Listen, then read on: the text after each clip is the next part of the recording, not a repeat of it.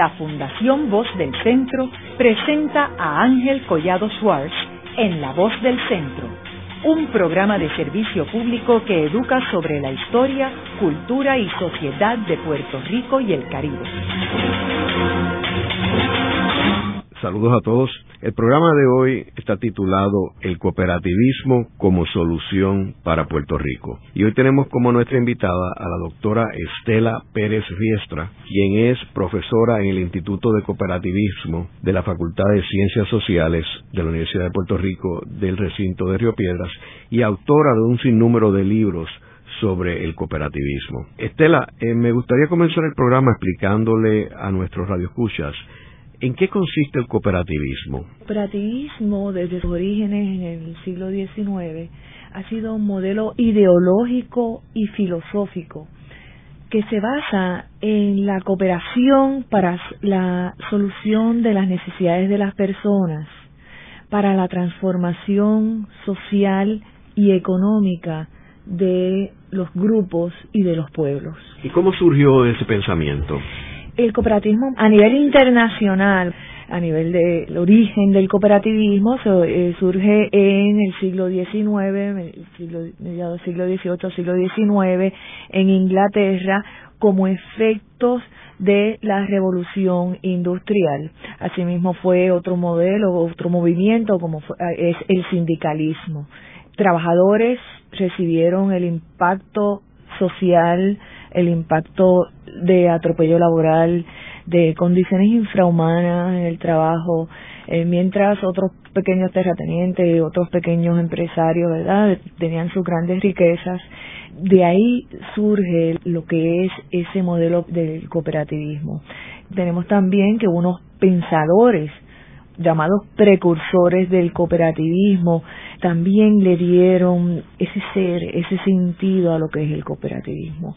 Estamos hablando de Robert Owen. Robert Owen, fíjense que fue un empresario que utilizó esa su empresa para ayudar a mejorar las condiciones de vida en su fábrica de tejidos en New Lanark eh, y él ayudó mucho a desarrollar eh, comunidades, a desarrollar la educación cooperativa, fíjense, para los hijos de los trabajadores. Robert Owen aportó a, eliminar la explotación de los niños, de las mujeres y eh, mediante el establecimiento de la educación cooperativa fue una de las grandes aportaciones que consideramos de Robert Owen para los hijos. Él ayudó en la mejorar condiciones de vivienda, vestimenta, alimentación y de vida para los trabajadores y sus familias. Podemos mencionar a William King también, a Luis Blanc con sus talleres, que estableció talleres sociales, talleres de trabajo en el área de, sobre todo promoviendo las cooperativas de trabajo asociado. William King eh, era un orador, era político, pero esa influencia política la aprovechó para aportar al desarrollo de cooperativas de trabajo. Otro precursor fue William King, Boucher y tenemos Fourier, los falansterios de Fourier. Fourier fue Charles Fourier, fue uno de los precursores del cooperativismo que promovió la idea de lo que se llamaban los falansterios, que eran una comunidad de forma cooperativa, donde se resolvían todas las necesidades, incluyendo vivienda, eh, trabajo, y él promovía el que en esa comunidad, en forma de falansterio, la gente viviera con placer y que hicieran de una forma apasionada sus actividades, que rotaran sus tareas. El falansterio, fíjense que en el Viejo San Juan, cuando vamos camino al Viejo San Juan en Puerto de Tierra, hay un condominio que tiene de nombre el falansterio y la razón de ser de ese nombre es en reconocimiento a los falansterios de Fourier. Estela, ¿y cuál es la diferencia más importante entre el cooperativismo, el capitalismo y el socialismo? El cooperativismo viene a ser un punto medio entre lo que son eh, el socialismo y el capitalismo, ¿verdad? En el caso del, del socialismo, pues vemos que muchos de estos precursores del cooperativismo tenían ideas cristianas y otras ideas socialistas. De ahí es que surge la, la, e, ese balance de lo que es el cooperativismo. En el caso del capitalismo, pues una diferencia muy marcada, porque las cooperativas responden a las necesidades de las personas, se basan en unos valores, en unos principios de ayuda mutua, de responsabilidad, de transparencia, esa responsabilidad social. Establece eh, estos valores y principios que desde el siglo XIX, promovidos por los precursores del cooperativismo y sobre todo por los este grupo de trabajadores que se llamaron los pioneros de Rochdale. Y haciendo una referencia a la realidad actual, cuando ustedes ven un taxi, unos taxis que dice Rochdale arriba en su capota, es que hacen referencia, reconocimiento a unos grupos de trabajadores que fueron los pioneros de Rochdale, que fueron unos grupos de unos trabajadores que fueron alumnos de los precursores del cooperativismo y que posteriormente reclamaron mejores condiciones de trabajo y fueron despedidos de sus empresas. Y ellos crearon la cooperativa de los pioneros de Rochdale en Inglaterra, en la llamada calle Callejón del Sapo, ¿verdad? Y ellos establecieron un funcionamiento de esa cooperativa basado en unos valores y en unos principios. Ahí, desde entonces hasta, en la, hasta la actualidad, esos valores y esos principios rigen el funcionamiento de las cooperativas y hacen la diferencia entre una cooperativa y una empresa capitalista. Las cooperativas no son para perder, las cooperativas son para ganar, son para que la gente sea feliz, para que la gente viva bien, para mejorar la calidad de vida, para que logren sus sueños, pero hay una diferencia, que en las empresas capitalistas tradicionales y las multinacionales la razón de ser es la riqueza, el lucro. En el caso de las cooperativas, esas riquezas se ganan con honestidad, con, con, transparencia, con equidad, con mediante la solidaridad, con participación democrática, donde la gente, todos podemos ser socios dueños de nuestras pequeñas empresas y algunas cooperativas son pequeñas, otras son medianas y otras son se convierten en grandes empresas como hay modalidades en diferentes partes del mundo. Ahora, uno puede ser dueño de una cooperativa y no ser empleado de esa cooperativa. Sí, señor. Sí, señor. Existen diferentes tipos de cooperativas. En el caso de, volviendo a esto, quisiera acabar la idea de, de pioneros de Roche, eran los dueños, los trabajadores. Y estos principios que ellos establecieron ya han sido modificados de acuerdo a la realidad, ¿verdad? Y a través de lo que es la Alianza Cooperativa Internacional, que ha sido la organización desde finales del siglo XIX que a nivel mundial integra y representa a las cooperativas en el mundo. Y estos principios del cooperativismo son membresía abierta y voluntaria, que quiere decir que las personas se integran a estas cooperativas de forma voluntaria y así mismo se retiran. El control democrático de los miembros quiere decir que las dinámicas que se dan en la cooperativa deben ser basadas en la democracia participativa, en igualdad entre las personas. En la participación económica de los miembros quiere decir que en una cooperativa, desde las cooperativas juveniles hasta todo tipo de cooperativas, todos los socios aportan acciones, hacen aportaciones como socios y van ganando también de acuerdo al desarrollo económico. O sea, hay dividendos. Hay dividendos. Una vez se cubren todas las necesidades de la cooperativa, hay dividendos entre los socios de acuerdo a su participación económica. Otro principio importante que hace diferente a las cooperativas de otro tipo de empresas capitalistas, ¿verdad? Las cooperativas son autónomas e independientes que pueden establecer acuerdos y recibir colaboración y ofrecer colaboración, pero esos acuerdos no implican el entrar a influir y a tomar decisiones de la, de la cooperativa.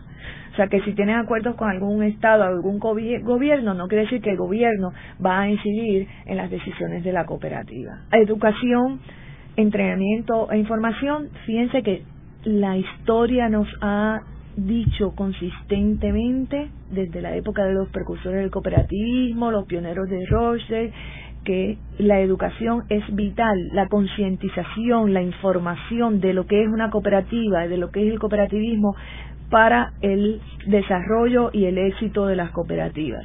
cooperación entre cooperativas es vital esa relación solidaria entre los diferentes tipos de cooperativas y sobre todo un, principio que es hermoso es ese compromiso que tienen las cooperativas con sus comunidades.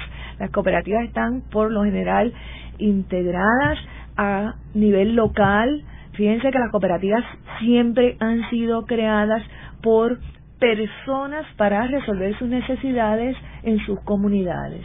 Entonces, el trabajo la relación de la cooperativa tiene un efecto de eh, desarrollo, de calidad de vida y de ayuda a la comunidad. Estela, entiendo que las cooperativas han hecho unas aportaciones sociales en distintos campos. Háblanos un poco sobre en qué campos o industrias o áreas han hecho las cooperativas aportaciones a distintas comunidades? Yo quisiera traer, eh, si, si, si hacen búsqueda, hay mucha, mucha información, ¿verdad?, en medios electrónicos y ahí si entran a, lo que es oibescoop.org, si entran a siriec.org, si entran a, a, buscar en lo que es unircoop.org, a la Alianza Cooperativa Internacional, a la Organización Internacional del Trabajo, tienen excelentes documentos y recomendaciones sobre el tema de las cooperativas del trabajo. Y si ven, en, la, en las cooperativas de los diferentes países existen modelos. Estas bases que hoy les estoy mencionando son bases que tienen trabajo realizado por investigadores académicos reconocidos en el tema del cooperativismo y de la economía social y solidaria.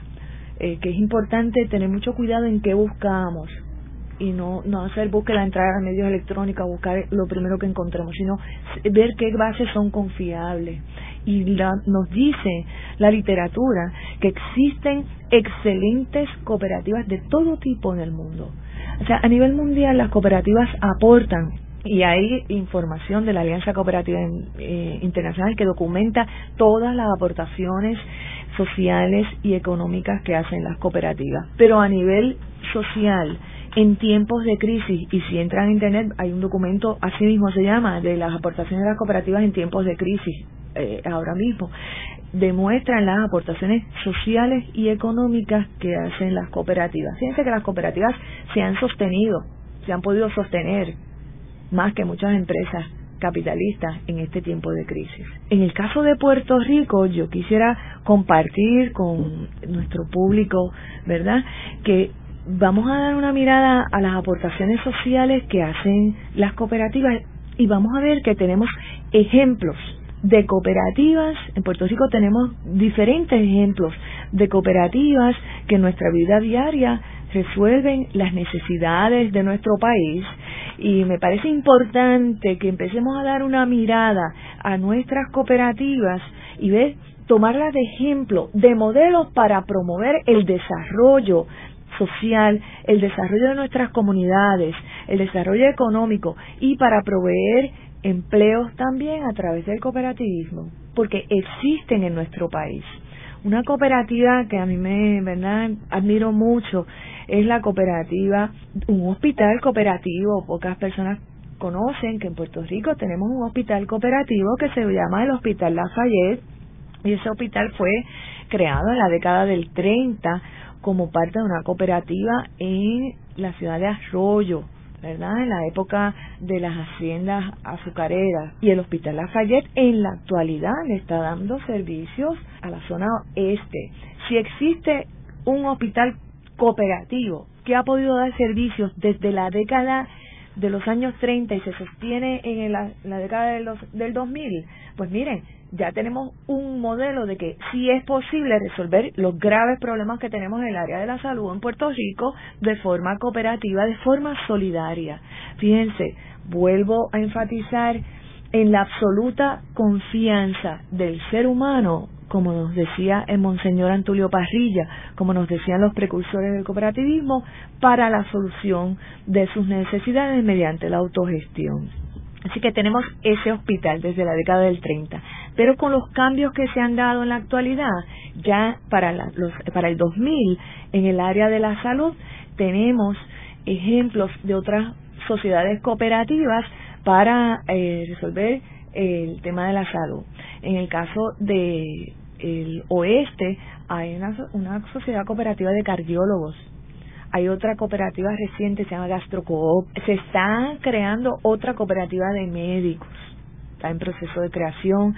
Tenemos que grupos en el área de la salud han creado cooperativas y ahí es diferente a, a, la cooperativa de servicios creadas por el pueblo, ¿verdad? Hay unas cooperativas que han sido creadas por la gente para solucionar sus problemas, que sean cooperativas de primer grado y hay otras, en este sector, hay otras cooperativas que han, han sido creadas por grupos para resolver problemas del impacto de las multinacionales. Y aquí nos referimos a, a.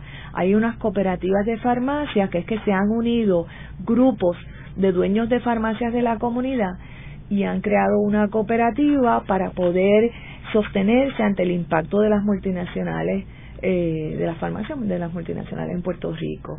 Hay otras que han sido, eh, que son cooperativas de equipos médicos también y de laboratorios en el área de la salud, en el área de vivienda. Fíjense el problema que tenemos de vivienda en Puerto Rico, de altos costos de vivienda. Y en Puerto Rico, que para la década del 70 fue, que la, fue la época en que florecieron las cooperativas de vivienda, posteriormente han tenido dificultades para su desarrollo por las dificultades de, de esa integración cooperativa para el desarrollo de las cooperativas de vivienda y dificultades también a, nivel de política pública.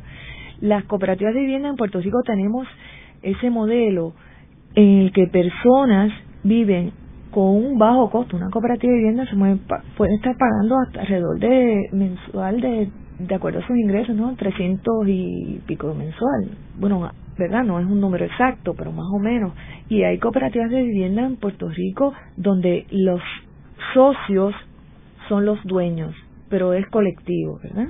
Cada uno vive en su apartamento, tienen sus habitaciones de acuerdo a la, composición familiar, tienen servicios de áreas recreativas, de estacionamiento, de seguridad, agua, tienen áreas de, de educación. En, le voy a dar el ejemplo de la cooperativa San Francisco en Río Piedra, tan cerca, en una zona que es de alto costo de vida, y San Ignacio. San Francisco tiene biblioteca, tiene piscina, tiene canchas, tiene áreas de recreación comunitaria, tiene salones, tienen cerca todas las facilidades de supermercados, ya están en proceso de analizarla, ya están a punto de saldar su deuda, ¿verdad? Y están en proceso de analizar la compra de los apartamentos por los socios, pero manteniéndose también como cooperativa. Hay otras cooperativas de vivienda como es Los Robles, en el área de Ponce, en Bayamón, en Trujillo Alto, Ciudad Universitaria, Rolling y, Y están también los servicios fúnebres, ¿verdad? Servicios fúnebres, sí. La cooperativa de servicios fúnebres es una cooperativa de segundo grado creada para resolver las necesidades de, de servicios funerales a Puerto Rico. Para la década del 70, para los 1979 se creó la cooperativa de servicios fúnebres en Puerto Rico. Se llama una cooperativa de segundo grado la cooperativa de, servicios fúnebres, ahora mismo está ubicada en el pueblo de Cataño, en el centro del pueblo de Cataño. Están sus facilidades y ofrecen servicios a la comunidad a bajo costo. Pero fíjense que, que las, los servicios fúnebres son costosísimos.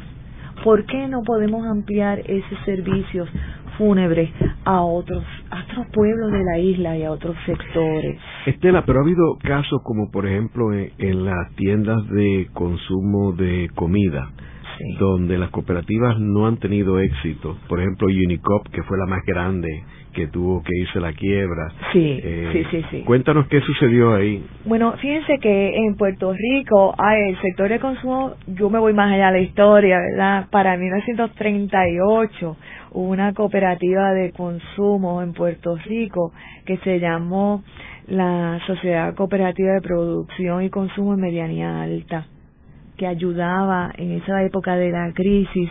Fue un modelo de organización para otras tiendas de, de que proveyeron eh, productos y alimentos a las comunidades. Posteriormente se fueron desarrollando cooperativas de consumo y hubo legislación, ¿verdad?, para ese sector. Ahora, ya para la década del finales de la década del 60, 1968, se impulsó lo que fue la integración del sector de cooperativas de consumo y yo recuerdo haber ido a las cooperativas de Unicoop, que aquí tenemos el logo de los supermercados Unicoop, y fueron las cooperativas de consumidores de Puerto Rico que se integraron. Posteriormente Unicoop, la Federación Puertorriqueña de Cooperativas de Consumo, y tuvieron un gran éxito en la época de los años 70, pero para la época de los años 80 fue liquidada Unicoop por problemas de administrativos y por la incapacidad para hacer frente a esa competencia desmedida que de, de las empresas de alimentos que empezaron a llegar a Puerto Rico y que hoy estamos inundados aquí con lo que son las empresas multinacionales en el área del consumo. Luego de una breve pausa, regresamos con Ángel Collado Schwartz en La Voz del Centro.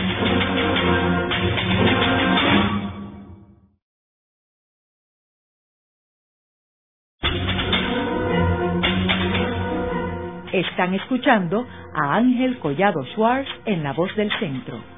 Ahora pueden accesar a toda hora y desde cualquier lugar la colección completa de un centenar de programas transmitidos por La Voz del Centro mediante nuestro portal www.vozdelcentro.org. Continuamos con el programa de hoy titulado El cooperativismo como solución para Puerto Rico. Hoy con nuestra invitada, la doctora Estela Pérez Riestra, quien es profesora del Instituto de Cooperativismo de la Facultad de Ciencias Sociales de la Universidad de Puerto Rico del recinto de Río Piedras y autora de un sinnúmero de libros sobre el cooperativismo. En el segmento anterior estuvimos hablando sobre los orígenes del cooperativismo.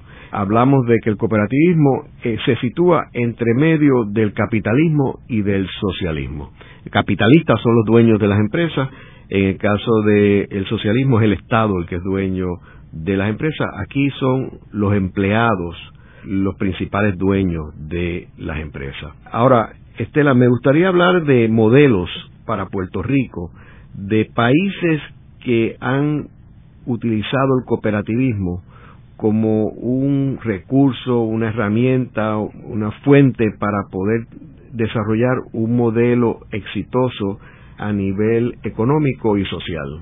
A nivel de Europa, ¿verdad? En algunos países de Europa podemos mencionar cómo ha influido en, el mundo, ¿verdad? Lo que fueron los bancos, las asociaciones de crédito, que fueron denominadas por cajas rurales o bancos populares y sus precursores fueron Schultz de Litz y Raiffeisen. Cuando vemos cajas rurales de tipo Raiffeisen se refieren y lo vamos en América Latina en diferentes países del mundo existen en la actualidad cajas rurales y surgieron en Alemania con este modelo de Schultz de Litz y de Raiffeisen. Se ha enfatizado en las cooperativas agrícolas un alto desarrollo del cooperativismo agrícola, entre otros sectores. En el caso de España, también ha tenido un desarrollo desde siglo XIX también. El cooperativismo español está presente en todo el país. Hay una diversidad de cooperativas en todos los sectores de ahorro y crédito, de trabajo, muchas cooperativas de trabajo, de producción agrícola, de vivienda. Pero un modelo que es muy reconocido en España es el modelo cooperativo de Mondragón. Mondragón, para la década del 40, principios 1941, hubo un sacerdote vasco, don José María Arismendi Arrieta, fue asignado a esa ciudad donde había muchas dificultades en el pueblo después de la guerra civil y él pues como otros precursores del cooperativismo entendía que desde la dimensión religiosa y social pues podía buscar opciones para la solución de las situaciones que existían en esa ciudad. Y lo logró mediante la educación enfatizó en la educación basando su pensamiento en la dignidad del ser humano educación y trabajo. Y convencido de que la educación era clave pues él se estableció lo que fue una escuela profesional democráticamente administrada y abierta para todo el pueblo y consistentemente mediante la educación fue desarrollando estudiantes que luego se convirtieron en lo que fueron los líderes de Mondragón. Y en la actualidad las empresas cooperativas de Mondragón son modelos para el mundo, han sido modelos para Puerto Rico, tienen hasta producción en otros países. O sea que lo que comenzó como un proyecto comunitario local ya ha trascendido a nivel internacional. Mondragón tiene producción en otros países. Entonces, un modelo interesante que para el 1909 en otro país como es Israel son los kibbutz. Los kibbutz fueron han sido comunidades cooperativas agrícolas fundadas por inmigrantes en Israel con una ideología socialista donde todo es compartido, todo eh, ya ha cambiado, ¿verdad? Ese de, esa mística que existía en el 1909 ya se ha modificado con la realidad actual, pero sus orígenes estaban basados en un sistema de vida totalmente solidario, comunitario y de producción colectiva. En el caso de ya más cerca en Estados Unidos, podemos ver que el, Estados Unidos también desde el siglo XIX por influencia de inmigrantes europeos, hemos, eh, Estados Unidos ha tenido eh, todo un desarrollo del cooperativismo, desarrollo del cooperativismo agrícola. Eh, tenemos que la primera cooperativa exitosa surgió en 1752 cuando Benjamin Franklin creó ese fondo de contribución de Filadelfia para asegurar casas perdidas por incendios. Posteriormente se ha ido desarrollando el cooperativismo en Estados Unidos hasta la actualidad y vemos cómo el cooperativismo estadounidense tiene un alto desarrollo agrícola, de consumo, de electricidad, seguro, de ahorro y crédito, las llamadas credit unions, de trabajo asociado, vivienda y de servicios públicos, entre otros. En el caso de México, siglo XIX también surge eh, la gestación del cooperativismo con esa influencia también de literatura, de noticias que llegaban al país y de inmigrantes extranjeros y se destacaban las cajas de ahorro. También sociedades mutualistas que fueron grupos que se unían en sociedad para ayudarse, asegurarse, ayudarse contra accidentes de trabajo, enfermedades, deudas por defunciones de asociados y de los familiares. Posteriormente se desarrollaron talleres de trabajo cooperativo, como se fueron la Sociedad Cooperativa de México, Sociedad Cooperativa Progresista de Carpinteros, cooperativas de obreros, y en la actualidad hay una cooperativa muy reconocida, que la vemos hasta en los juegos que es la Cruz Azul. la Cruz Azul es una cooperativa muy reconocida y muy exitosa de México. En el caso de Costa Rica eh, tiene un amplio modelo cooperativo y muchas de las instituciones cooperativas a nivel internacional en el contexto regional están ubicadas en Costa Rica, como es la Alianza Cooperativa Internacional, la CCCCA, y en Costa Rica ha habido un desarrollo del cooperativismo agrícola, se ha desarrollado también en el contexto de la educación cooperativa y a nivel universitario también. Tiene, han, han desarrollado cooperativas de consumo, cooperativas de café, artesanales. Cuando viajamos a Costa Rica, de, las visitas, entre las visitas que se hacen, pues vemos cooperativas de eh, los turistas eh, pueden ir a, comprar los productos de agrícolas cooperativas como son artesanías de café y hay también el tema del trabajo asociado. Estela, y en términos de Puerto Rico, ¿cuándo es que llegan o se organizan las primeras cooperativas en Puerto Rico? En el caso de Puerto Rico, fíjense que Puerto Rico, eh, hablamos al principio del programa que el cooperativismo surge en el siglo XIX, en, en, mediados del siglo XVIII y siglo XIX en Inglaterra, se difunde por Europa y Puerto Rico fue uno de los países en que muy pronto llegó el cooperativismo. Estamos hablando de que el 1873 marca el inicio del cooperativismo en Puerto Rico con la organización de la Sociedad de Socorros Mutuos, que se llamaba Los Amigos del Bien Público. Y fíjense que el líder de esa sociedad cooperativa fue un carpintero, fue un líder comunitario llamado don Santiago Andrade. Esa sociedad ayudaba a los obreros en sus enfermedades, en sus necesidades, a las viudas y a los huérfanos. Posteriormente, para finales del siglo XIX, existían otras sociedades de socorro mutuo. Fíjense los nombres que tienen que ver con las necesidades que tenía el pueblo en esa época, ayudarse para socorrer a los trabajadores, a sus familias en sus diversas necesidades. Había otros grupos de trabajadores que se organizaron de forma cooperativa de producción, y de asociaciones y talleres, como fueron cajas de ahorro. Fíjense, el concepto de cajas de ahorro, ¿dónde viene? Del concepto que les hablé anteriormente. Las sociedades de ahorros mutuos, de gremios, de socorros mutuos, sociedades de socorros fúnebres, talleres de beneficios de artesanos, sociedades cooperativas de gremios. Hubo una sociedad llamada La Choza Amiga, que fue una panadería cooperativa.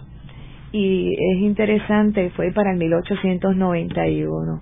Estela, y, en el siglo, a principios del siglo XX, entiendo que Rosendo Matienzo Cintrón fue uno de los personajes que más abogó por el cooperativismo. Sí, señor.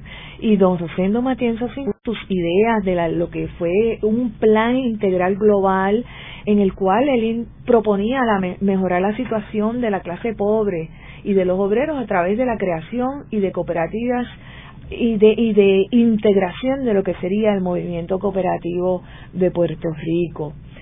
Y es interesante porque a través de, de sus esfuerzos, ¿verdad? Se logró impulsar la legislación cooperativa y ahí es que surge la primera ley de cooperativas para 1920. Ya para eh, y en, del, en esos años, a partir del 1920, surgen diversas legislación cooperativa. ¿Y cómo fue afectada eh, esta ley de cooperativismo y todo este programa con la depresión económica en los Estados Unidos y después con el nuevo trato? Fue interesante porque ya para la década de los años 30, ¿verdad?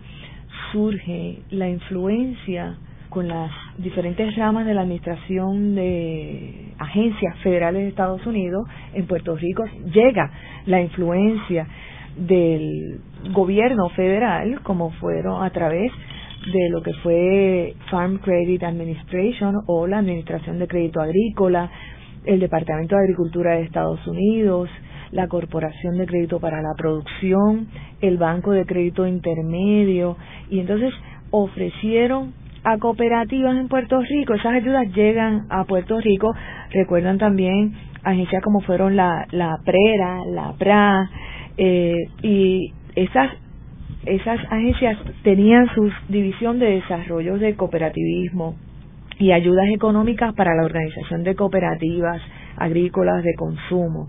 Y en Puerto Rico, se, en la época de los años 30 tenemos lo que es lo que conocemos es como la el servicio de extensión agrícola que tenía unas responsabilidades también en el desarrollo de las cooperativas. Así que esas políticas del gobierno federal llegaron a Puerto Rico y tuvieron un rol para el desarrollo de las cooperativas en Puerto Rico. Estamos hablando que por otro lado, para el 1938 a nivel del movimiento cooperativo se efectuó un primer congreso de cooperativas de Puerto Rico para dar dirección a lo que era ese movimiento cooperativo que ya se había estado gestando. En el caso de, de las cooperativas, les mencioné ahorita que la primera cooperativa de consumo fue en medianía alta, eso fue como efecto de las políticas de esa época. Y para 1940 pues continuó la organización de cooperativas mayormente agrícolas y de consumo, pero eh, y de iniciativas gubernamentales y de legislación cooperativa, incluyendo, fíjense que la legislación, la ley, por ejemplo, la ley 26 en la que autorizó a la autoridad de tierras a transferir terrenos de cultivo a las familias para que trabajaran sus tierras, pero también eh, a través de esa ley se aprobó la primera asignación presupuestaria para educación cooperativa dirigida a los trabajadores. Ahora, se crearon cooperativas, pero entre los 20 años 20 años 45 existieron unas cooperativas que fueron en esa época también fueron muchas de estas fracasaron. ¿Y qué nos dice el Monseñor Antulio Parrilla sobre el fracaso de esas cooperativas? Que eran por falta de educación cooperativa y por falta de conocimientos de administración cuando damos una mirada a las cooperativas, a los orígenes del cooperativismo, consistentemente, los fracasos de, las, de estas cooperativas en el mundo entero se han debido mayormente a la falta de concientización, ¿verdad? A la falta de educación cooperativa, educación dirigida no solamente al área administrativa, sino también en términos ideológicos y filosóficos de lo que son las cooperativas. Tú mencionaste a Antulio Parrilla y es curioso porque habíamos hablado de otros casos, particularmente el de España, donde la Iglesia tuvo que ver con el cooperativismo. Y vemos aquí a Antulio Parrilla, pues era un sacerdote jesuita, católico. ¿Cuál fue su rol en el movimiento cooperativista en Puerto Rico? El Monseñor Antulio Parrilla fue un importante líder religioso, ¿verdad? Que aportó grandemente al cooperativismo puertorriqueño. Él nació para el 1919, falleció en 1994 y él fue un pues recuerdo cuando voy a las cooperativas y me hablan de líderes cooperativistas que les han ayudado, dicen, él es un apóstol, y me hablan de los trabajadores de lo que era la administración de fomento cooperativo, dicen, ellos son apóstoles que nos ayudan. Asimismo fue el Monseñor Antonio Parrilla, fue un líder que fundó y promovió la organización de cooperativas de ahorro y crédito en las iglesias católicas, bajo su dirección en lo que fue la Oficina de Acción Social Católica ya hablamos de ese ejemplo en Mondragón y así ha sido también en otros países del mundo, la influencia de la Iglesia en el cooperativismo.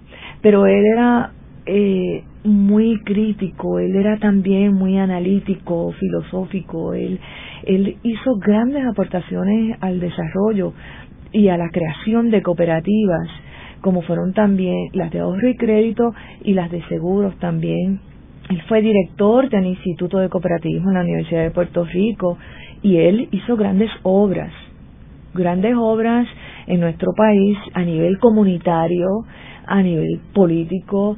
Él dio muchas luchas por las comunidades de nuestro país.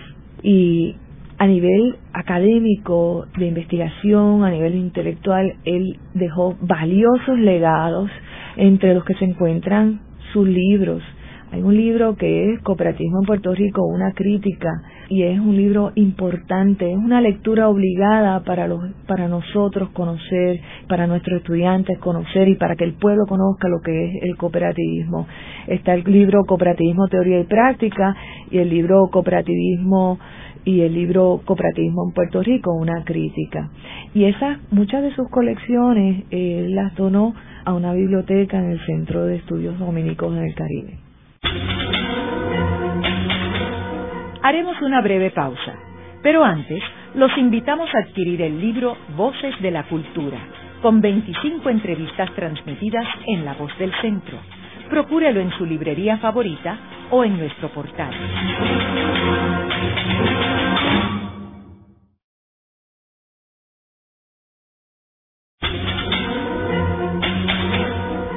Regresamos con Ángel Collado Schwartz en La Voz del Centro. Continuamos con el programa de hoy titulado El cooperativismo como solución para Puerto Rico. Hoy con nuestra invitada, la doctora Estela Pérez Riestra, quien es profesora del Instituto de Cooperativismo de la Facultad de Ciencias Sociales de la Universidad de Puerto Rico del recinto de Río Piedras y autora de un sinnúmero de libros sobre el cooperativismo. En el segmento anterior estábamos hablando sobre Antulio Parrilla, que fue uno de las personajes más importantes en el proyecto del cooperativismo, particularmente de la segunda mitad del siglo XX. Ahora, habían algunas mujeres también que jugaron un papel protagónico, ¿verdad, Estela? Bueno, entre los pioneros de Rochdale hubo una mujer también, y también hubo federaciones desde los orígenes del cooperativismo a nivel mundial también, las mujeres han estado presentes y han aportado consistentemente en el cooperativismo, claro, a veces se invisibiliza la participación, se ha invisibilizado a través de la historia la participación de las mujeres en la, en la el desarrollo de los pueblos y también ha sido así en nuestra historia del cooperativismo. Pero en Puerto Rico se reconoce a unas mujeres que han aportado grandemente, como fueron Ana María O'Neill, que ella fue catedrática en la Universidad de Puerto Rico, aportó a nivel teórico y uno de sus libros fue Cuerpo y Alma del Cooperativismo y hubo otro que fue traducido por la editorial de la Universidad de Puerto Rico que fue llamado el libro Ética para la Era Atómica. Pero una aportación muy grande que hizo la profesora Ana María O'Neill fue que ella conocía el movimiento social de Antígonis, que es un movimiento cooperativo canadiense, y ella logró que la legislatura de Puerto Rico enviara una comisión a estudiar el cooperativismo de Antígonis y que luego, posteriormente, esa comisión trajo grandes logros para el movimiento cooperativista de Puerto Rico. O sea, la comisión que fue a estudiar el cooperativismo en Puerto Rico, estamos hablando de para 1900, mediados de la década del 40, eh, cuando don Luis Muñoz Marín fue senador, viajaron, hicieron un gran informe donde trajeron unas recomendaciones donde identificaron necesidades o deficiencias del cooperativismo puertorriqueño y cuáles eran las alternativas y cuál era el plan de acción a seguir para el desarrollo del cooperativismo puertorriqueño. Y en los 10 años siguientes esas recomendaciones fueron implantadas con la ayuda de este comité y aportaron grandemente a lo que ha sido el desarrollo del cooperativismo puertorriqueño. Tenemos otra mujer que es doña Mercedes Amalia Marchán y ella fue una educadora que promovió el desarrollo del cooperativismo y fue la primera directora del Departamento de Educación Cooperativa en Instrucción Pública y ella enfatizó en la implantación de la educación cooperativa juvenil en las escuelas públicas de Puerto Rico, preparó currículos, prontuarios de cooperativismo, que yo los encontré en la colección puertorriqueña, me emocioné mucho cuando yo vi los documentos de trabajo de doña Mercedes Amalia Machán. Ella también fue una líder que aportó al cooperativismo en diferentes aspectos en el país, pero sobre todo se enfatizó en el desarrollo de la educación cooperativa en las escuelas de Puerto Rico. Se conoce mucho por su libro eh, dedicado a los niños, se llama El Crecerán los Pinos. Y una líder cooperativista que también fue educadora, maestra, que organizó cooperativas en Puerto Rico, fue doña Clara Lugo de Sendra y ella fue la primera mujer directora del departamento del programa de educación cooperativo en la autoridad de tierras y en el negociado de desarrollo cooperativo del departamento de agricultura y comercio. Ella fundó un periódico para llegar a los trabajadores que se llamaba el periódico La Junta y era dirigido a los campesinos también y fue una de las personas que gestó la Federación de Cooperativas Crédito y la Federación de Cooperativas de consumo del TOA y de Oriente. Fue una líder que impulsó fuertemente también la creación de lo que es la Liga de Cooperativas de Puerto Rico, que la Liga de Cooperativas de Puerto Rico es la institución de las cooperativas que representa a las cooperativas que ofrece educación cooperativa y que cuida de las cooperativas, como yo digo, y que a nivel de, legislación, cuando existen, por ejemplo, proyectos de legislación, la Liga de Cooperativas representa al movimiento cooperativo. Y doña Clara fue una de las líderes que promovió el desarrollo de las cooperativas. Y sobre Ramón Colón Torres.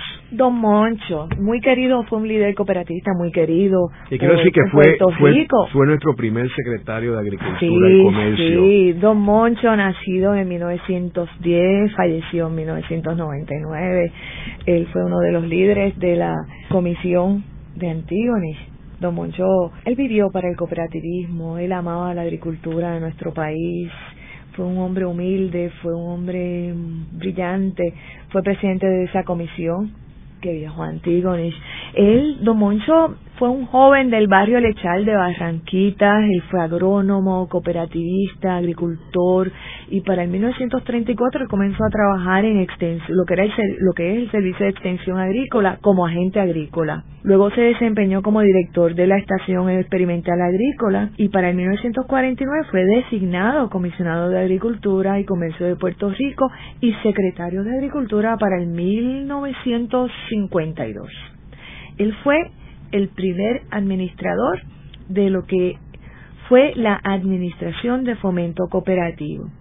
Y digo lo que fue la Administración de Cooperativo porque en la actualidad la Administración de Fomento Cooperativo, que era esta agencia gubernamental que tenía la responsabilidad de promover las cooperativas, pero también de evaluarlas, ¿verdad? De regularlas. La Administración de Fomento Cooperativo viene a ser ahora lo que es la Comisión de Desarrollo Cooperativo a partir de la Ley 247. Entonces, Don Moncho fue el primer administrador de la Administración de Fomento Cooperativo, esa agencia que tenía la misión de promover el cooperativismo en la isla él aportó a la creación del programa de educación cooperativa en el Departamento de Instrucción Pública. Ahora entiendo que él fue el que trabajó en la legislación eh, del cooperativismo en el gobierno de Muñoz Marín. Él trabajó con la aportación de otros líderes cooperativistas también, sí, como presidente de esa comisión. Y también fue un hombre visionario, él tuvo el plan del Valle de Lajas que fue un proyecto para convertir a Puerto Rico en autosuficiente desde el punto de vista alimentario. Y él trabajó ese proyecto con la Universidad de Cornell de Nueva York. Así que él en la parte de agricultura también fue un hombre visionario. Y entiendo que cuando él descubre el cooperativismo se enamora del cooperativismo. Él fue cooperativista de toda la vida. No solamente es que descubriera el cooperativismo, sino que sus valores, sus principios. Él ha sido, al igual que otros líderes cooperativistas que han sido parte de nuestra historia y que existen en la actualidad, su forma de vida, sus pensamientos, sus valores, sus principios, son ejemplos de lo que es ser un cooperativista. Luego de la pausa, continuamos con Ángel Collado Schwartz en La Voz del Centro.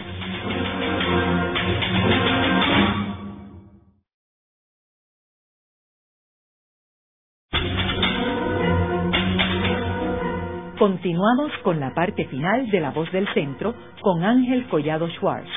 Pueden enviarnos sus comentarios a través de nuestro portal www.vozdelcentro.org. Continuamos con el programa de hoy titulado El cooperativismo como solución para Puerto Rico. Hoy con nuestra invitada, la doctora Estela Pérez Riestra, quien es profesora del Instituto de Cooperativismo de la Facultad de Ciencias Sociales de la Universidad de Puerto Rico del recinto de Río Piedras y autora de un sinnúmero de libros sobre el cooperativismo. En los segmentos anteriores hemos hablado sobre el cooperativismo y cómo este proyecto ha sido muy efectivo en distintos países del mundo. Vemos que Puerto Rico vive actualmente en una crisis donde uno de los grandes problemas en Puerto Rico es la desigualdad, la falta de justicia social, lo cual nos lleva a una crisis en términos de salud mental en el país, lo vemos con los asesinatos, la violencia doméstica. ¿Cómo tú crees que el cooperativismo puede llenar un vacío que hay en Puerto Rico en términos de desde el punto de vista de la creación de empleo, desde el punto de vista de equidad. ¿Cómo tú crees que el cooperativismo puede hacer una contribución en esa área? Primero hay que trabajar con el desarrollo de cooperativistas, porque eh, se tratan muchas veces de solucionar problemas de forma inmediata, para y, y para pues resolver problemas inmediatos y puede utilizarse el modelo cooperativo ya sea para aprovechar algunas ayudas si, si, existieran, como ha pasado en el pasado, y no solamente en Puerto Rico, en otros países, para aprovechar alguna ayuda económica o para eh, resolver un problema de inmediato, ya sea de trabajo o de otros sectores. O sea que lo importante primero es desarrollar cooperativistas y para desarrollar cooperativistas la gente ama lo que conoce, la gente se identifica con lo que vive. Cuando yo trabajo en proyectos de educación cooperativa por años, desde 1996, en las escuelas laboratorios de la universidad y parte de nuestros proyectos implican la educación cooperativa, la integración curricular, la integración de profesores y estudiantes en una relación de igualdad nos reunimos, estudiantes desde elemental, intermedio, superior, universitarios, profesoras, nos reunimos todos para el estudio del cooperativismo. Y luego ellos participan con mucha ilusión en los certámenes de oratoria de la cooperativa de seguros múltiples. Y yo he visto el desarrollo de estos niños que empiezan con esa ilusión a estudiar, a investigar el tema del cooperativismo, a escribir el tema del cooperativismo y vamos así de esa forma solidaria todas las profesoras a acompañarlos a ellos a su certamen de oratoria que va a ser ahora en octubre y noviembre auspiciado por la cooperativa de seguros múltiples. Y he podido dar testimonio de niños que van pasando por la escuela eh, intermedia, por la escuela superior y llegan a la escuela, a la universidad. Algunos han tomado clases conmigo y yo veo cooperativistas y luego van a la gestión cooperativa. Les puedo decir también, hemos tenido en la universidad estudiantes, hemos conocido de estudiantes líderes que han creado cooperativas ha habido, ahora mismo se creó una cooperativa de RECOOP, una cooperativa de, una librería cooperativa creada por estudiantes de Derecho en la Universidad de Puerto Rico, en la Facultad de Derecho. A mí me consta que una de las líderes fue una estudiante de la cooperativa juvenil, el semibarranquiteño. O sea, las cooperativas juveniles yo comenzaría por promover el desarrollo de cooperativas juveniles de todo tipo. Se pueden crear cooperativas de recreación, de música, de artistas. Los, los, todos los intereses de los jóvenes pueden ser desarrollados a través de cooperativas. No solamente atienden sus intereses, ¿verdad?, para su desarrollo integral, sino también aprenden de procedimientos parlamentarios, viven y practican lo que es el liderazgo, lo que son los valores cooperativos y solidarios, viven lo que es administrar su propia empresa su propia organización cooperativa y van creciendo como cooperativistas. Yo creo que eso es lo primero, promover y fortalecer el cooperativismo juvenil en Puerto Rico, puede ser en las comunidades, en colegios privados, en las viviendas y en las escuelas. Y si personas quisieran hacer una cooperativa, ¿cuál es el procedimiento a seguir? Para organizar una cooperativa se une un grupo de personas, identifican su interés, o su necesidad. Pueden ser niños con el apoyo de algún líder que luego se convertirá en su, podría convertirse en su consejero o grupos de personas adultas. Se puede crear una cooperativa para la solución de necesidades para alcanzar sueños en todas las áreas de vida. Se unen, luego pueden hacer acercamientos a la Comisión de Desarrollo Cooperativo, donde hay un personal técnico que les va ayudando y asesorando libre de costos en las diferentes fases de la creación de cooperativas. Hay una ley que les aplica a las cooperativas dependiendo al tipo de cooperativa que sea, si es juvenil, que es la ley 220, si es otras que no son de como que es la ley 239, se pueden y hay representación de la Liga de Cooperativas, que también les puede ayudar, asesorar, y de la Comisión de Desarrollo Cooperativo en todo Puerto Rico. Y en el Instituto de Cooperativismo de la Universidad de Puerto Rico también hay un proyecto ahora que es incubadoras de cooperativas. Y hay obviamente una correlación entre cooperativismo y las comunidades especiales también. los distintos centros comunitarios no se envuelven con el cooperativismo. Sí, sí, hay, hay en, las en diferentes comunidades, no solamente en las identificadas como comunidades especiales, hay cooperativas de todo tipo en Puerto Rico. En Puerto Rico tenemos cooperativas en los diferentes sectores.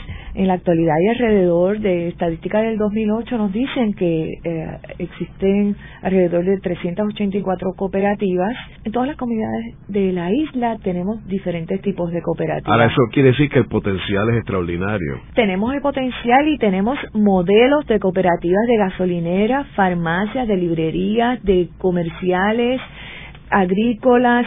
Yo llevo a mis estudiantes a tomar su café, al Café Cibales, en el edificio de la Asociación de Lela para demostrarle, mire, no solamente son los modelos multinacionales que ustedes están visitando, vamos a otro modelo que es de forma cooperativa, lo disfrutan muchísimo. En el programa de hoy hemos discutido el cooperativismo como solución para Puerto Rico, hemos visto cómo el cooperativismo ha tenido una presencia a través de nuestra historia, particularmente la segunda mitad del siglo XX, Actualmente hay unas cooperativas muy exitosas como lo es Cosby, como lo es la cooperativa de seguros múltiples y hay cooperativas pequeñas en todos sitios eh, prácticamente de Puerto Rico y hemos discutido hasta de un hospital eh, Lafayette en Arroyo. Vemos que el cooperativismo no solamente es una fuente de ingresos para el país, sino es una fuente de empleos para los puertorriqueños, pero con una filosofía mucho más justa para los puertorriqueños, ya que está basada en una equidad